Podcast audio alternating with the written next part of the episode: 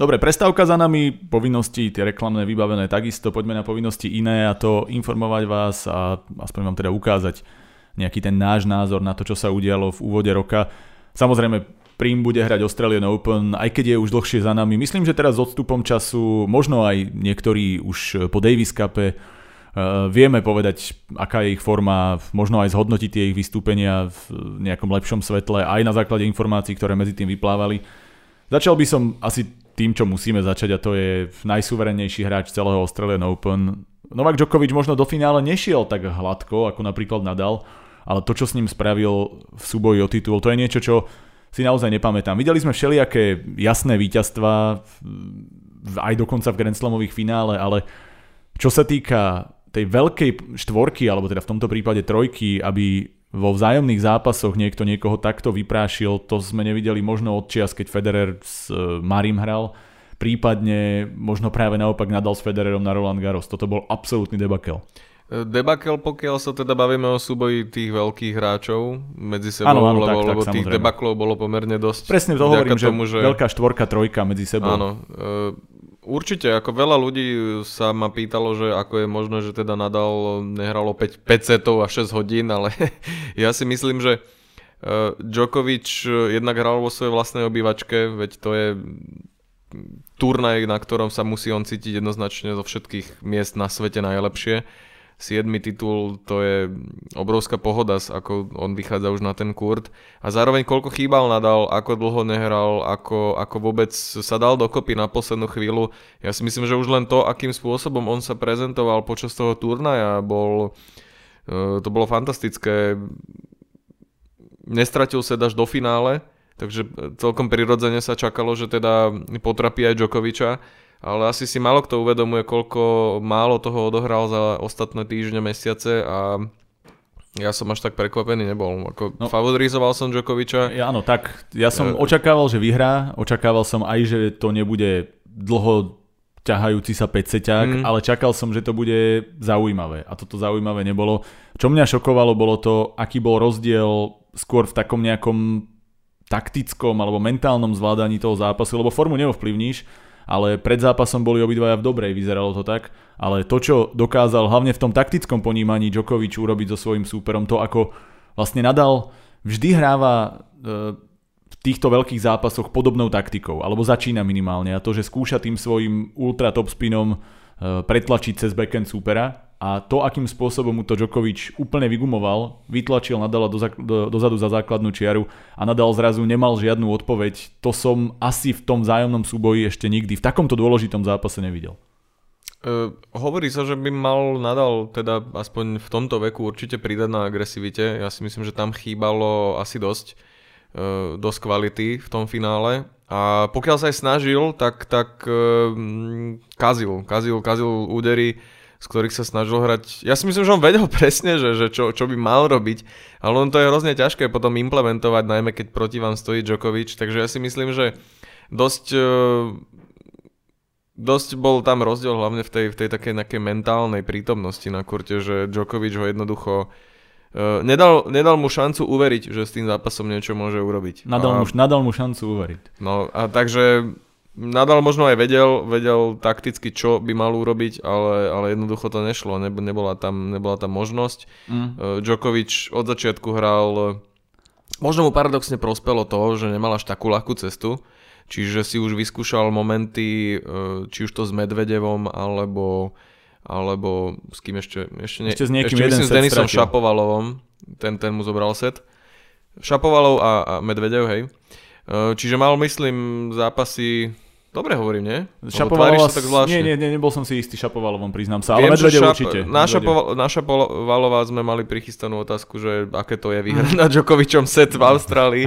Takže uh, Djokovič mal ťažšiu cestu turnajom, aspoň tak, tak pocitovo, mal tam aj nejaké teda... No. Ja to tu mám aj na papieri ináč, čiže môžeme sa na to kľudne pozrieť. On mal aspoň jedného hráča top 10, ale bol to Nishikori, ktorý mu skrečoval skôr, mm-hmm. ako začal.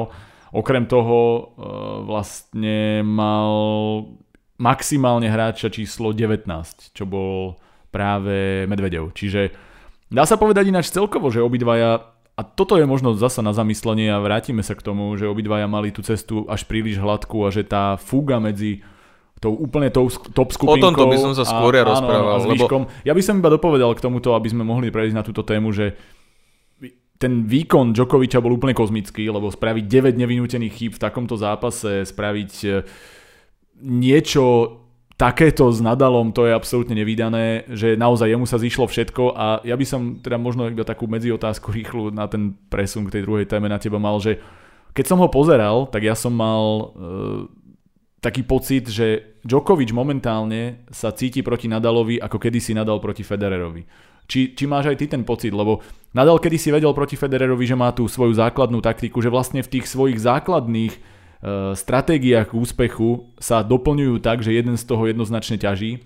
Akým eh, napríklad nadal proti Federerovi to mal tým svojim forehandom do jeho jednoručného backendu a pre Federera neexistovala cesta ako v kombinácii týchto dvoch úderov vyhrávať až do pár rokov dozadu, keď to prebral na svoju stranu a pochopil, čo má robiť a hlavne s ním nehral na Antuke, eh, tak že Nadal vlastne keď sa tlačí vysoko do Djokovičovho backendu a ten tam má tú druhú ruku a backhand je jeho najlepší úder, tak mu to vlastne vracia tak, že Nadal ako keby zrazu nedokázal z tohto súboja výjsť víťazne. Máš aj ty ten pocit, že že už keď idú na ten kurt, tak nadal, hlavne na harde, cíti, že ja nemám čo ponúknuť ako kedysi Federer? No určite to tak je a ja si myslím, že to aj vleze tomu hráčovi do hlavy a že to potom ovplyvní aj tvoje rozhodovanie v niektorých momentoch, kedy chceš tým pádom zahrať niečo nové, ale nemáš to až tak, tak, tak v krvi a, a z toho myslím vyplývali aj potom tie nadalové chyby ktoré nerobil až tak často teda s hráčmi, mal tam rôznych mladíkov, teda veľmi pekným takým schodiskovým spôsobom prešiel cez rôznych hráčov, o ktorých sa hovorí, že by mali nahradiť tých velikánov, všetkých nadal sfúkol. A myslím, že tá jeho taktika je taká dosť univerzálna, hlavne na pravákov a, a práve s Djokovicom to absolútne nefunguje. Čiže tam je určite ten veľmi silný argument, ktorý hrá v prospech Djokoviča. E, zároveň aj tých viacero posledných zápasov Djokovic zvládol lepšie, či už to Wimbledon, kde to bolo mimoriadne vyrovnané, a aj tie vzájomné zápasy určite pomôžu. Čiže keď ti vyjde niektor, nejaká taktika nad superom, ľahšie sa ti do nej opre potom znovu ten druhý hráč je zneistený a opäť sa akoby nafúkuje tá aura mm. okolo Djokoviča, ktorý mimochodom ohlásil čistý durch na túto sezónu, teda kalendárny Grand Slam a som veľmi zvedavý na toto, na, na túto ambíciu, lebo to ako to teda rozbehol, si myslím, že má možno väčšiu šancu ako, ako v sezóne, kedy ho nakoniec... 2011.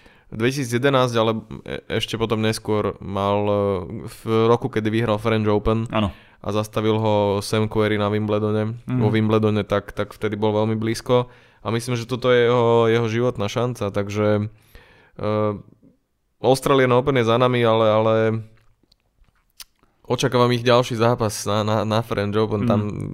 A pravdepodobne Hlavne z hľadiska toho, čo sme tu už teda naznačili, že aký obrovský rozdiel, a, ako veľmi nechávajú za sebou momentálne všetkých hráčov. Áno, k tomu e, môžeme vlastne prejsť. K tomu by som aj rovno prešiel. No. Lebo keď sa pozeráme na e, na tú top desiatku, to je asi najkrajšia ukážka, lebo často sa hovorilo, že top 10 je takéto magické číslo. Keď si v top 10, tak už to niečo znamená, ale ja mám pocit, že dnes ten výraz top 10 znamená menej možno ako kedykoľvek predtým, čo si pamätám, lebo e, pohľad na ten rozdiel, ktorý sa práve teraz spravil medzi Djokovičom, Nadalom a zvyškom. Dobre, Federer tam stále patrí. Keď Federera má... by som dal do také samostatnej skupiny, lebo, lebo už vek predsa len je úplne niekde inde a... Áno, aj túto, dostaneme sa k nemu aj v rámci tohto turnaja, ale, ale čo som chcel povedať je, že oni sú stále tí ľudia, ktorí tie turnaje vyhrávajú, alebo keď je ten veľký turnaj, dobre, Federer posledný rok e, nemal úplne ideálny, čiže môžeme ho zaradiť, ako hovoríš, o niečo nižšie, ale ten rozdiel medzi Nadalom Djokovičom a ostatnými hráčmi top 10 na veľkých turnajoch je, je taký gigantický. Práve tá cesta, keď aj jeden aj druhý finalista čelia presne jednému hráčovi top 10 dohromady, ktorý skrečuje po prvom sete, lebo už ledva dokáže dýchať na kurte, tak niekde je problém. A kým v minulosti bývali tí hráči pravidelne preverovaní, ja, pamätáš si, ako išiel niekto postupkou tých rankingových pozícií a, a bežne mal, ja neviem, troch hráčov top 10, proti ktorým musel hrať, keď to tak vyšlo. A toto je vec, ktorá sa dnes absolútne nedeje a ja mám pocit, že to nie je iba, iba teraz, lebo vidíme také tie prekvapenia typu Anderson v čase, keď nebol tak mm-hmm. vysoko. Vidíme prekvapenia, uh, ktoré prichádzajú, napríklad v Lani tam vystrelili hráči ako Tennis Sangren na Australian Open, alebo Hong Chung, to znamená, že že pravidelne prichádza k tým prekvapeniam a už to pomaly nie sú prekvapenia. Teraz Luka Puj, mali sme Rauniča ďaleko, mali sme Cicipasa ďaleko a to sa bavíme o chalanoch, ktorí by nemali byť tí tí vyzývatelia na tých najvyšších miestach, ale mali by byť tí, ktorí im môžu cestou urobiť problém.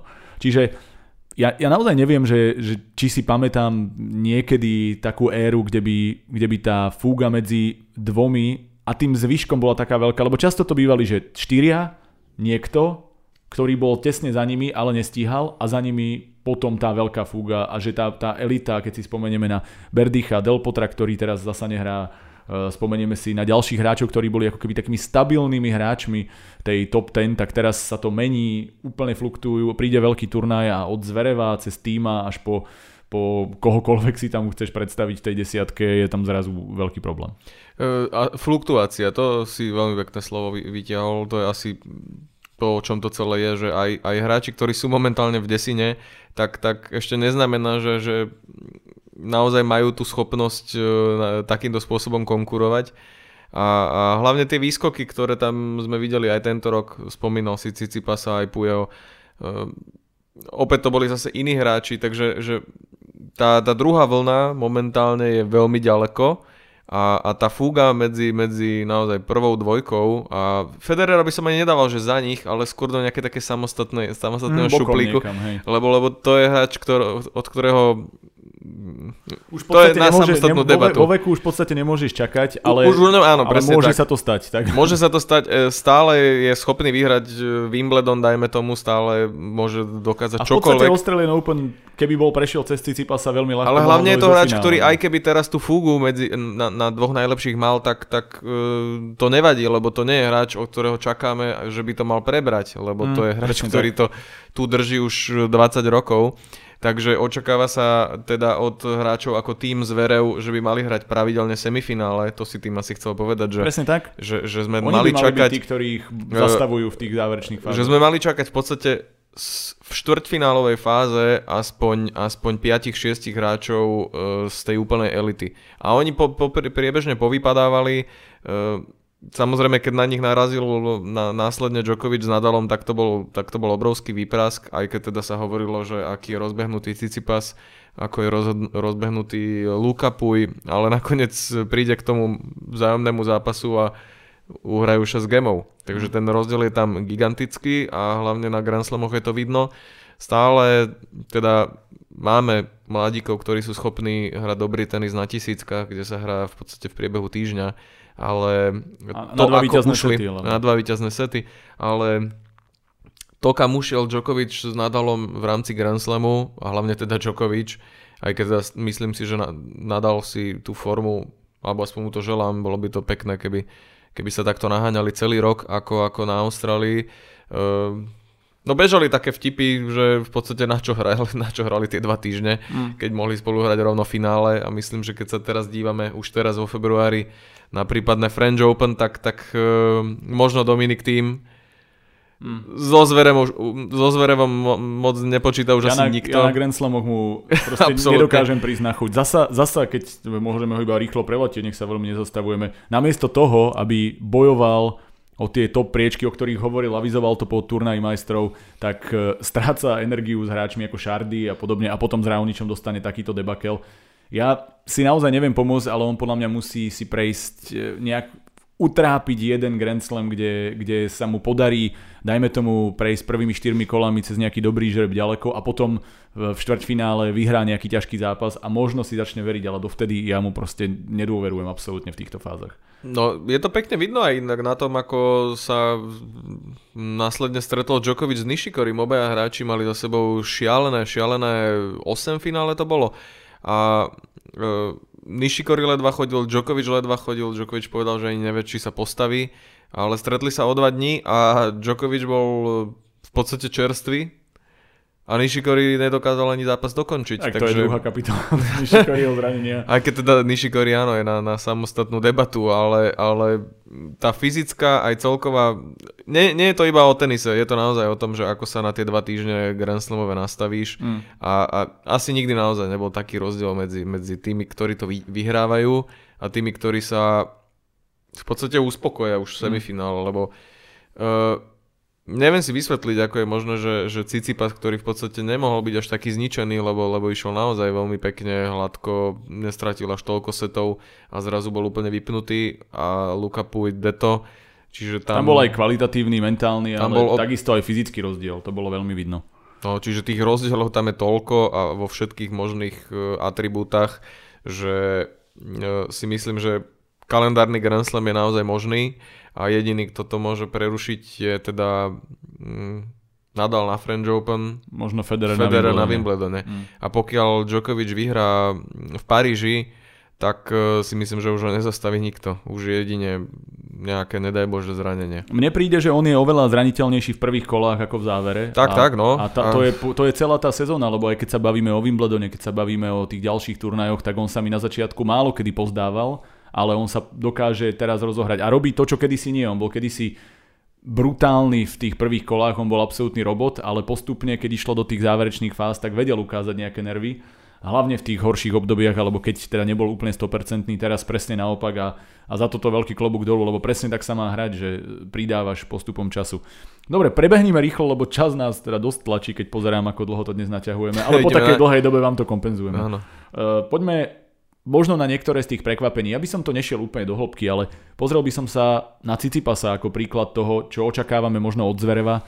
Presne od, tak. Od ďalších chalanov. A pre mňa je Cicipas po tom, čo som ho videl hrať v Lani druhú polku sezóny, čo som ho videl hrať, alebo teda vlastne už aj prvú, ale dajme tomu od marca, od apríla, a hlavne druhú polku sezóny, po tom, čo získal prvý titul v Štokholme, čo bol, čo získal titul na e, tom turnaji mladíkov, kde nehral možno 100%, ale ubojoval to, po tom, čo dokázal na Australian Open v zápase, v ktorom bol horší celý čas proti Federerovi, zahrať skúsenejšie ako keby. Áno, áno. Že on jednoducho, on, pre, on vyhral zápas, kde čelil 12 breakballom, sám mal 3 a dokázal vždy, keď išlo do tuého, napriek tomu, že bol celý čas pod tlakom, že Federer bol lepší hráč, zahrať presne tie loptičky tým správnym spôsobom a kombinácia tohto toho, aký on je variabilný, koľko má možností a hlavne ten prístup, tá psychika, k tomu, ktorú tam jednoznačne vidíš na tom kurte, to je pre mňa niečo, čo chýba presne hráčom ako Zverev a tak. A on je pre mňa momentálne najvýraznejší, aj keď nie na rebríčku ani stabilitou zatiaľ, ale najvýraznejší adept na či už prebratie, alebo možno teda toho žezla, alebo možno vystrelenie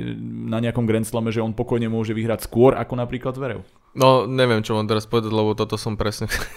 o tom to som chcel presne rozprávať. Súhlas, že, ideme ďalej. Že, že všetko, všetko, čo chýba Zverevovi, alebo nie všetko, ale to jediné, lebo Zverev je mimoriadne kompletný presne, presne. tenista, ktorému chýba k dokonalosti niečo, čo momentálne asi nevie nájsť ani Ivan Lendl, takže my to tu asi tiež nenájdeme. Niečo mu chýba a to niečo hm, ťažko popísateľné, ťažko uchopiteľné ukázal Cicipas teraz v Austrálii, aj v zápase samozrejme s Federerom. Uh, a ja si tiež myslím, že on je schopný vyhrať Grand Slam skôr ako Zverev, aj keď už 2-3 roky sa hovorí o tom, že Zverev z hľadiska to, tej generačnej výmeny alebo e, z hľadiska, že, že je ten e, vlajkonosič tých mladých tenistov, tak si myslím, že veľmi rýchlo um, ho, či už to šapovalo, o ktorom sme tu veľa rozprávali, alebo, alebo Cicipas môžu ľahko predbehnúť. Či už to jedného dňa e, okupáciou prvého miesta alebo víťazstvom na Grand Slame. Ja sa priznám, že Šapovalov, tak ako ho obdivujem a myslím si, že bude výborný, tak on je podobný typ tenistu pre mňa ako Zverev v tom, že dokáže zahrať skvele, nemá takú stabilitu, ale je oveľa viac rozhádzaný, že, že tie, na jeden skvelý výkon dokáže mať aj výpadok. Teraz si myslím, že ukázal tú druhú stránku, ale že ten jeho štýl je príliš Určite závislý je. na tom, čo hrá na neho súper. Zatiaľ čo Cicipas s výnimkou Nadala, ktorý ho teda pravidelne dokáže to, Toto si dobre povedal, áno. Že, že Cicipas, Cicipas vie prispôsobiť. Áno, áno. To je, to je, to je, samozrejme. Preto asi Cicipas určite o čo si vyššie v tej nejakej pomyselnej hodnotiacej e, sústave ako, ako Šapovalov, že dokáže Cicipas aj e, spolu zrejme so svojím mocom, ktorý je mimochodom očividne veľký genius, dať dokopy taktiku správnu na supera a tá stabilita výkonov, hej, ja očakávam od Cicipasa t- túto sezónu veľké veci. Veľké na turnaj veci. majstrov podľa mňa pôjde. Turnaj majstrov už teraz si myslím, že viac ako 50% by som mu dal prienik do, do, do desiny a ak sa nezblázni nejakým spôsobom, čo už ale mal možnosť sa dávno predtým a, a myslím, že nikdy po nejakom takom väčšom úspechu neprišiel nejaký, nejaký výpadok, ako častokrát vidíme, ako tu predviedli hráči typu uh, Dimitrov. No, to je Prípadne, ale aj Zverev, lebo v podstate aj Zverev má za sebou turnaj majstrov, opäť je to moment, ktorý ho mal nakopnúť a, a nestalo sa. Čiže e, máš tu kopec hráčov, ktorí po veľkom nejakom výbuchu, kedy im boli venované minúty nášho podcastu a, a potom prišiel nejaký turnaj. Vlastne alebo... my to všetko rozhodujeme. tak, tak Cicipa zatiaľ ukazuje, že po veľkom úspechu dokáže prísť ešte väčší a e, útok na nejakú tisícku, aj keď tam to bude ťažké, e, vzhľadom na to, vzhľadom na, na, na Djokoviča, útok na tisícku, útok na nejaké veľké tituly, tak e, to príde v tomto roku a bude zaujímavé sledovať, ako teda sa úsadí v desine. Dobre, letíme ďalej. Musíme spomenúť Federera, už sme ho naznačili. E, ja by som iba jednu konkrétnu vec k nemu povedal. Áno, bude mať 38, už akože naozaj je nereálne asi hovoriť o tom, že bude dominovať celej tejto skupine ďalších x rokov, ale v každom prípade Zase sa vynorili tie hlášky, myslím, že to bol McEnroe, ktorý s tým prišiel, že toto víťazstvo Cicipasa bolo takým tým definitívnym striedaním stráži, že jeho éra sa končí a prišli ďalší. Federer, ktorý väčšinou povie, že každý má názor a tak, tento raz, nechcem povedať, že reagoval podráždenie, lebo sa iba usmial, ale povedal, vyslovene cítil tú potrebu reakcie a povedal, že toto mu hovoria už 10 rokov a že on má pocit, že toto je presne taký istý zápas ako iný, že to mal v rukách, mal vyhrať, nepodarilo sa, ale je to jeden zápas a ide ďalej. Na druhú stranu je to koľkýkrát po sebe? Tretí? Myslím, že Wimbledon, US Open, aj teraz Australian Open, ktoré nedotiahol ani len do semifinále a vypadol s nečakanými súpermi zo zápasu, ktorý mal vo svojich rukách. E, bavíme sa Anderson s matchballou, Milman, kde viedol 1-0, 5-4 podával na víťazstvo a teraz uh, Cicipas, ktorý mal v druhom sete také kvantum set balov na 2-0, a nakoniec prišiel obrad. Ešte by som možno turnaj majstrov doplnil. Áno, to je ďalšie. Kde so Zverevom mal tiež zápas, v ktorom asi bolo čosi lepší. Ale Roger, keď už prežil jedného dňa vypadnutie aj s Robredom na Grand Slame, tak to si myslím, pravda, že, to že toto ho nerozhodí. A striedanie stráži, samozrejme marketingovo pekný pojem, alebo teda dobre to znie, dobre sa z toho budú robiť highlighty, ale to naozaj môžeš asi považovať až v tom momente, kedy Cicipas, dajme tomu, ak by do roka vyhral Grand Slam, tak si poviem, že dobre. Ale pokiaľ na to nenadviaže, pokiaľ to nezopakuje, pokiaľ to nepotvrdí, pokiaľ budú naďalej vyhrávať e, Djokovic s Nadalom, tak, tak aké striedanie stráži. On asi myslel skôr, že akože Federera striedajú iní, on teraz padol Ale myslím, že Federer poprehrával aj, aj zápasy v minulosti a on je schopný stále ako som Čiže spomínal. ho, čakáš, že bude Určite tam... nie, nie, ako podľa mňa v tú sezónu rozbehol vynikajúco. Práve to som chcel povedať, že ten štart bol skvelý, na bol fantastický. úžasný tenis, Zverevovi na... dal taký debakel, tie prvé kola mu takisto vyšli a bol to vlastne taký jeden blip, ako sa hovorí. Podľa mňa bol to, bol to iba jeden zápas, ktorý, áno, vyrovnaný a ktorý rozhodovala tá, tá šialená štatistika 0 z 12 na breakbaloch, ale Cicipa za jeho servis, nemyslím si, že to je nejaká Federerová teraz Achilová peta alebo čo. Proste bol to jeden zápas, si myslím. A mm. stále je Federer schopný toho istého čohokoľvek, čo, čo nevieme, jasné, možno už nevyhrá nič, ale, ale je stále schopný vyhrať čokoľvek. Mm. Ja, Čiže... Je zaujímavá debata, inak nechcem ju veľmi rozbiehať, to je možno na inokedy, ale že tento rok bol údajne výrazne pomalší kurt, čo možno v týchto situáciách tiež zohralo rolu, lebo viacerí zase sa stiažovali, že bol predchádzajúce dve sezóny príliš rýchly a Federer dokázal získať mm. titul. Zdá sa, Môže že byť. aj takéto drobnosti robia rozdiel, lebo vlastne Wimbledon a a Australian Open malo taký veľký rozdiel medzi predchádzajúcimi dvoma ročníkmi v rýchlosti, v tom, že bolo na Wimbledone sucho, teraz tu, že ten kurt bol pomalší a videli sme úplne iný tenis, ktorý dominoval, čiže veľmi ľahko aj takéto veci rozhodujú. Ja si myslím, že ak bude na Wimbledone dobrý e, kurt, teda správne podmienky, také naozaj trávnaté a Federer nebude mať nejaké zranenie, ako si tam dotiahol teraz zo Stuttgartu, tak e, som presvedčený, že on je, on je schopný tam vyhrať titul a že sa nič nemení teda. Nič sa nemení, ja si myslím, že ten tenis, ktorý aj opticky predvádzal, sa veľmi podobal na to, čo predvádzal to, z toho lepšieho v Lani, v Lani takže mm. žiadne nejaké spomalenie alebo niečo. Práve, že ja som bol príjemne prekvapený. Dobre, Puj, rýchla otázka, rýchla odpoveď. Zopakuje to, alebo to bol jeden výstrel? Nie. Uh, Puj je E, predvedol dobré výkony, samozrejme, to je, je to pekný úkaz toho, keď uh, ťa trafí dobrý žreb, keď a, ťa trafí hej. forma, pohoda. A keď všetci top 10 vypadnú. A keď uh, sa o tebe nehovorí zrazu vôbec a môžeš si, môžeš tak nejak nenápadne prenikať, ale asi taký nejaký prípad Čunga skôr. Hej. Hlavne Puj dokázal predtým prehrať 7 zápasov po sebe, tak prečo by ich teraz 5 po sebe nevyhral? To je, to je, Ako je to je, samozrejme je pre mňa veľmi najlepší francúz momentálne, keď to Hej. nie je zase teraz e, taký problém, ale že by zrazu sme s ním mali počítať mm. opäť v semifinále Grand Slamu, to si nemyslím. Dobre, Mari, bol to jeho posledný zápas v kariére? Alebo myslíš si, to že... si určite nemyslím, to si určite nemyslím. E, neviem, či dokonca nedostal aj voľnú kartu teraz e, na nejaký z turnajov, ale a nechcem teraz, mo- mohla to byť kačica. Uh, je to, je to citlivá téma, lebo bola by to obrovská škoda, keby skončil takýmto spôsobom. Na druhej strane skončil typickým spôsobom, ak áno, tak bolo, áno. dokázal aj z nemožného ešte urobiť peceťak. Presne tak, čiže bol schopný odohrať peceťak, podľa mňa by nemal, aj keby postúpil v tom zápase, tak myslím, že na druhý deň, alebo teda o dva dni, eh, by nebol schopný poraziť ďalšieho supera, ale už od neho teda nečakajme nič, nič Svetoborné. Nič svetoborné, asi ani titul, ani, ani nič podobné, ale ja si myslím, že to ešte skúsi a že minimálne si naplánuje a dá sa tak dokopy, aby, aby z toho bola nejaká dôstojná rozlúčka, hmm. úplne ideálne na Wimbledone, kde, kde by si to zaslúžil, zaslúžil by si končiť naozaj medzi svojimi, niekde hmm. v Queense dajme tomu, alebo, alebo tak na takomto nejakom fóre. A je to veľká škoda, no on utrpel si myslím samozrejme tým, aký hral celý život štýl, a jeden, jedna súčiastka teda v tele na to nebola stavaná.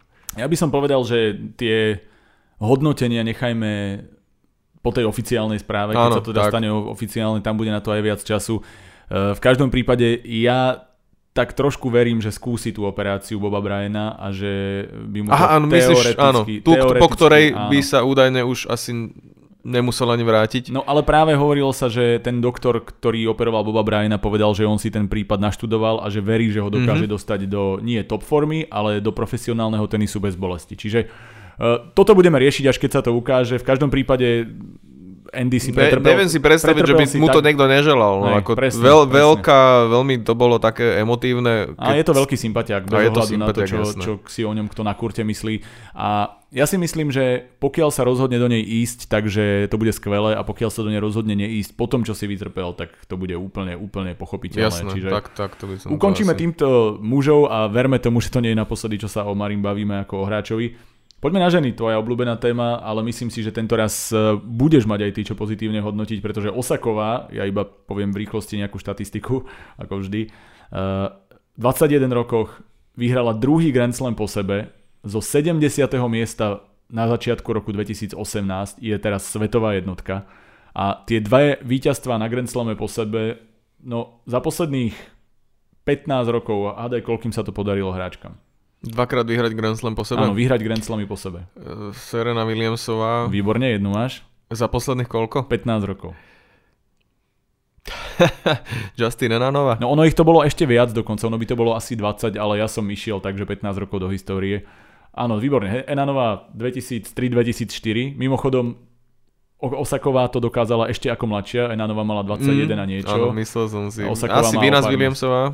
Nie, nikdy? Nie, nie. Dva no. po sebe, nie. Ešte tam je niekto teda? Ešte jedna tam je, hej. Kim Kleistersová? Výborne. Kleistersová 10-11. Dobrý si, lebo to bolo uh, US Open a Australian Open tak ako Kleistersová aj Enanová. Ale je to šialená štatistika. A to je presne ukážka, že v akej spoločnosti sa momentálne v 21 rokoch, navyše vo veku, keď sa to nedarilo ani tým predtým, ano. hýbe Naomi Osaková. Dlho sa hovorí, že náhrada Siriny Williamsovej, ale ja si myslím, že potom to môže málo kto pochybovať. No, ani nie, že náhrada, ale jasné. Verzia 2.0. Verzia 2.0. možno čo si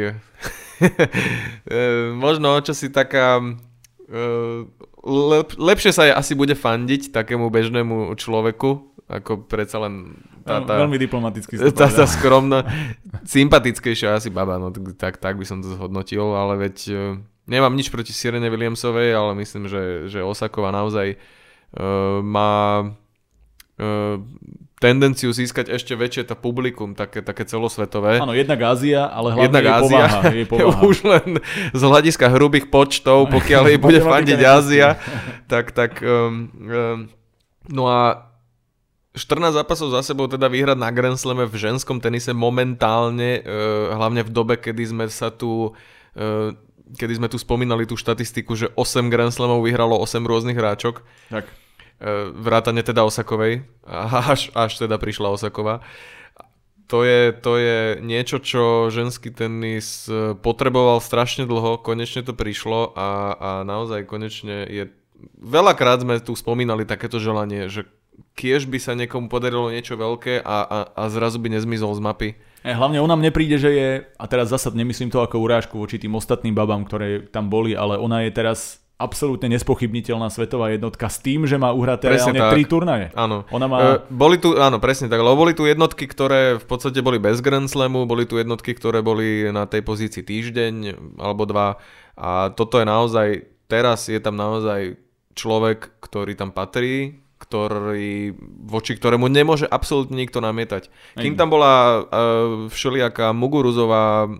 Ktorá má Grand Slamy, ale tá jej forma je jednoducho strašne Áno. fluktujúca zase. Ako bol tu síce turnaj majsteriek, kde Osakova vybuchla a už to možno trochu vyzeralo na to, že, že to bude opäť iba, iba one hit wonder, ale som veľmi rád, že toto sa stalo a ja som veľmi rád, že vlastne tieto dve lebo v podstate je Petra Kvítova krásny príbeh a, a vôbec by mi nevadilo samozrejme, keby to vyhrala Petra. E, konečne sa teda do finále dostali baby, ktoré, ktoré si tam zaslúžili byť, ktoré mm. ma bavili a presne je všetko na svojich miestach. Áno, Osaková navyše výborný príbeh aj preto, lebo ona, dá sa povedať, že tak búra predsudky v určitom zmysle, lebo ona v Japonsku mala dlho ťažký život kvôli tomu, mala, že, mala, no. že je tmavšej pleti a tak ďalej. A ona mala tie, tie rodinné problémy, a teraz, ne, moc ju nebrali doma. A teraz je to krásna ukážka toho, ako vlastne aj takým tým tradičným Japoncom sa dá otvoriť obzor a oni ju momentálne žerú a nie len oni. Takže ona je pre mňa taká ukážka možno celosvetového búrania takých tých predsudkov o tom, že iná rasa, iné náboženstvo, čokoľvek a kiež by ona možno ako ten, ten eh, nejaký... Jedného dňa bude pá pápežka. Áno, presne to chcel Dobre, hovoril si o Kvitovej, prebehneme aj tu.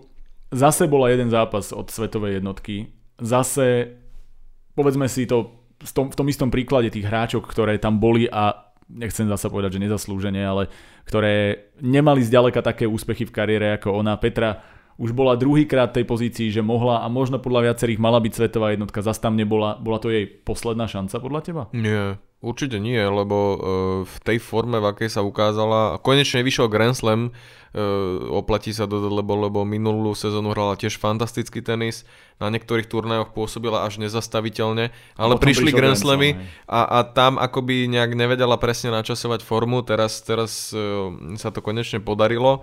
A ako bude to veľmi ťažké, lebo momentálne je tam, je tam Osaková Ej, ako... vlastne 29 už o chvíľu. Čiže, ale posledná šanca si myslím, že to nebola, lebo, lebo e, takéto niečo určite povzbudí. Mm.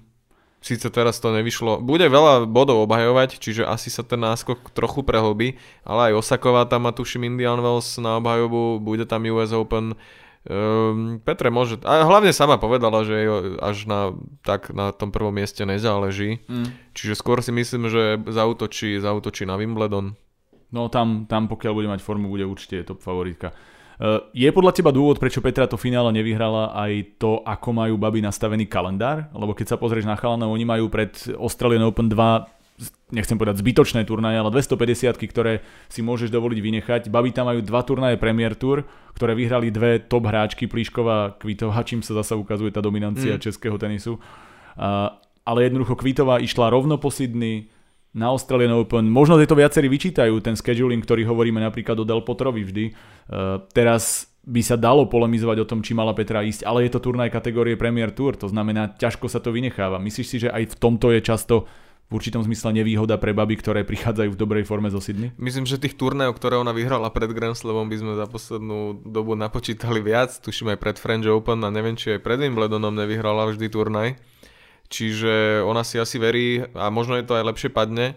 A ne, ne, nemyslím si, že tam bola nejaká únava, lebo asi si ju zaevidoval, že hneď 3 dní po finále v Melbourne hrala v Petrohrade a zlikvidovala Azarenkovú, hrala neskutočne a to ešte stihla v Prahe tlačovku. Čiže potom síce samozrejme vypadla, lebo to už naozaj nie je v ľudských silách, aby, aby si hral takto v troch rôznych časových pásmach. Čakal som, že ešte stihla na Maledivách dovolenku. Čiže, a ešte stihla svedčiť. Teraz momentálne. Čiže naozaj no, plný, plný kalendár má. A, ale fyzicky si myslím, že No, ona by, ona by musela povedať, ale, ale ten zápas bol opäť v podstate o pár loptičkách. Hej, a keď hovoríš fyzicky, tak ja musím povedať, že posledná vec, Petre, že ona fyzicky pre mňa nikdy tak dobre nepôsobila. Je vidieť, že je v Teraz naozaj skvelej kondícii, áno. dobre sa hýbe, aj, aj opticky to inak vyzerá. Často sa hovorilo o tom jej brúšku, ktoré jej trčalo, to teraz skoro úplne zmizlo a ona celkovo Absolutne. mi príde, že si Ako to... ne, nechcem tu ísť do týchto jasné, jasné, vecí, ale, ale schudla. Je to, je, to, je to drobnosť, ktorá je vidieť, že, že pomáha aj z tohto pohľadu. Čiže Petra je naozaj v životnej, možno fyzickej kondícii, a chvála Bohu, že máme takéto krásne príbehy aj s tou jej rukou, ktorú teraz zasa musí riešiť, že sa dokázalo dostať sem. Dobre, úplne v rýchlosti prebehneme ďalšie dve semifinalistky. Plíšková s tým obratom proti Siríne Uh, to bolo niečo, čo asi málo kto čakal. Bolo dnes to podľa teba... Dnes som bol na obede v jednej reštaurácii, kde je, obsluhuje čašník, ktorý tiež sa občas ma spýta na tenis, lebo sa poznáme a pýtal sa ma, či je možné, že to Serena Williamsova predala. Lebo ako je možné, že zahodila 4 mečbaly a že či je reálne možné, že, že to bolo vypustené. Takže, takže ten obrad naozaj rezonuje aj, aj v reštauráciách. No, to je, to je veľmi dôležité. ale, miesto, si ale myslím, že to bol jeden z obratov. Možno už teraz máme vlastne napísaný obrad, obrad roka na hmm. WTA. Lebo to bolo A bolo niečo... to podľa teba viac kvalitou Plíškovej, ako to prezentuje Sirina, alebo jej výbuchom? Hm, čo si ty myslíš?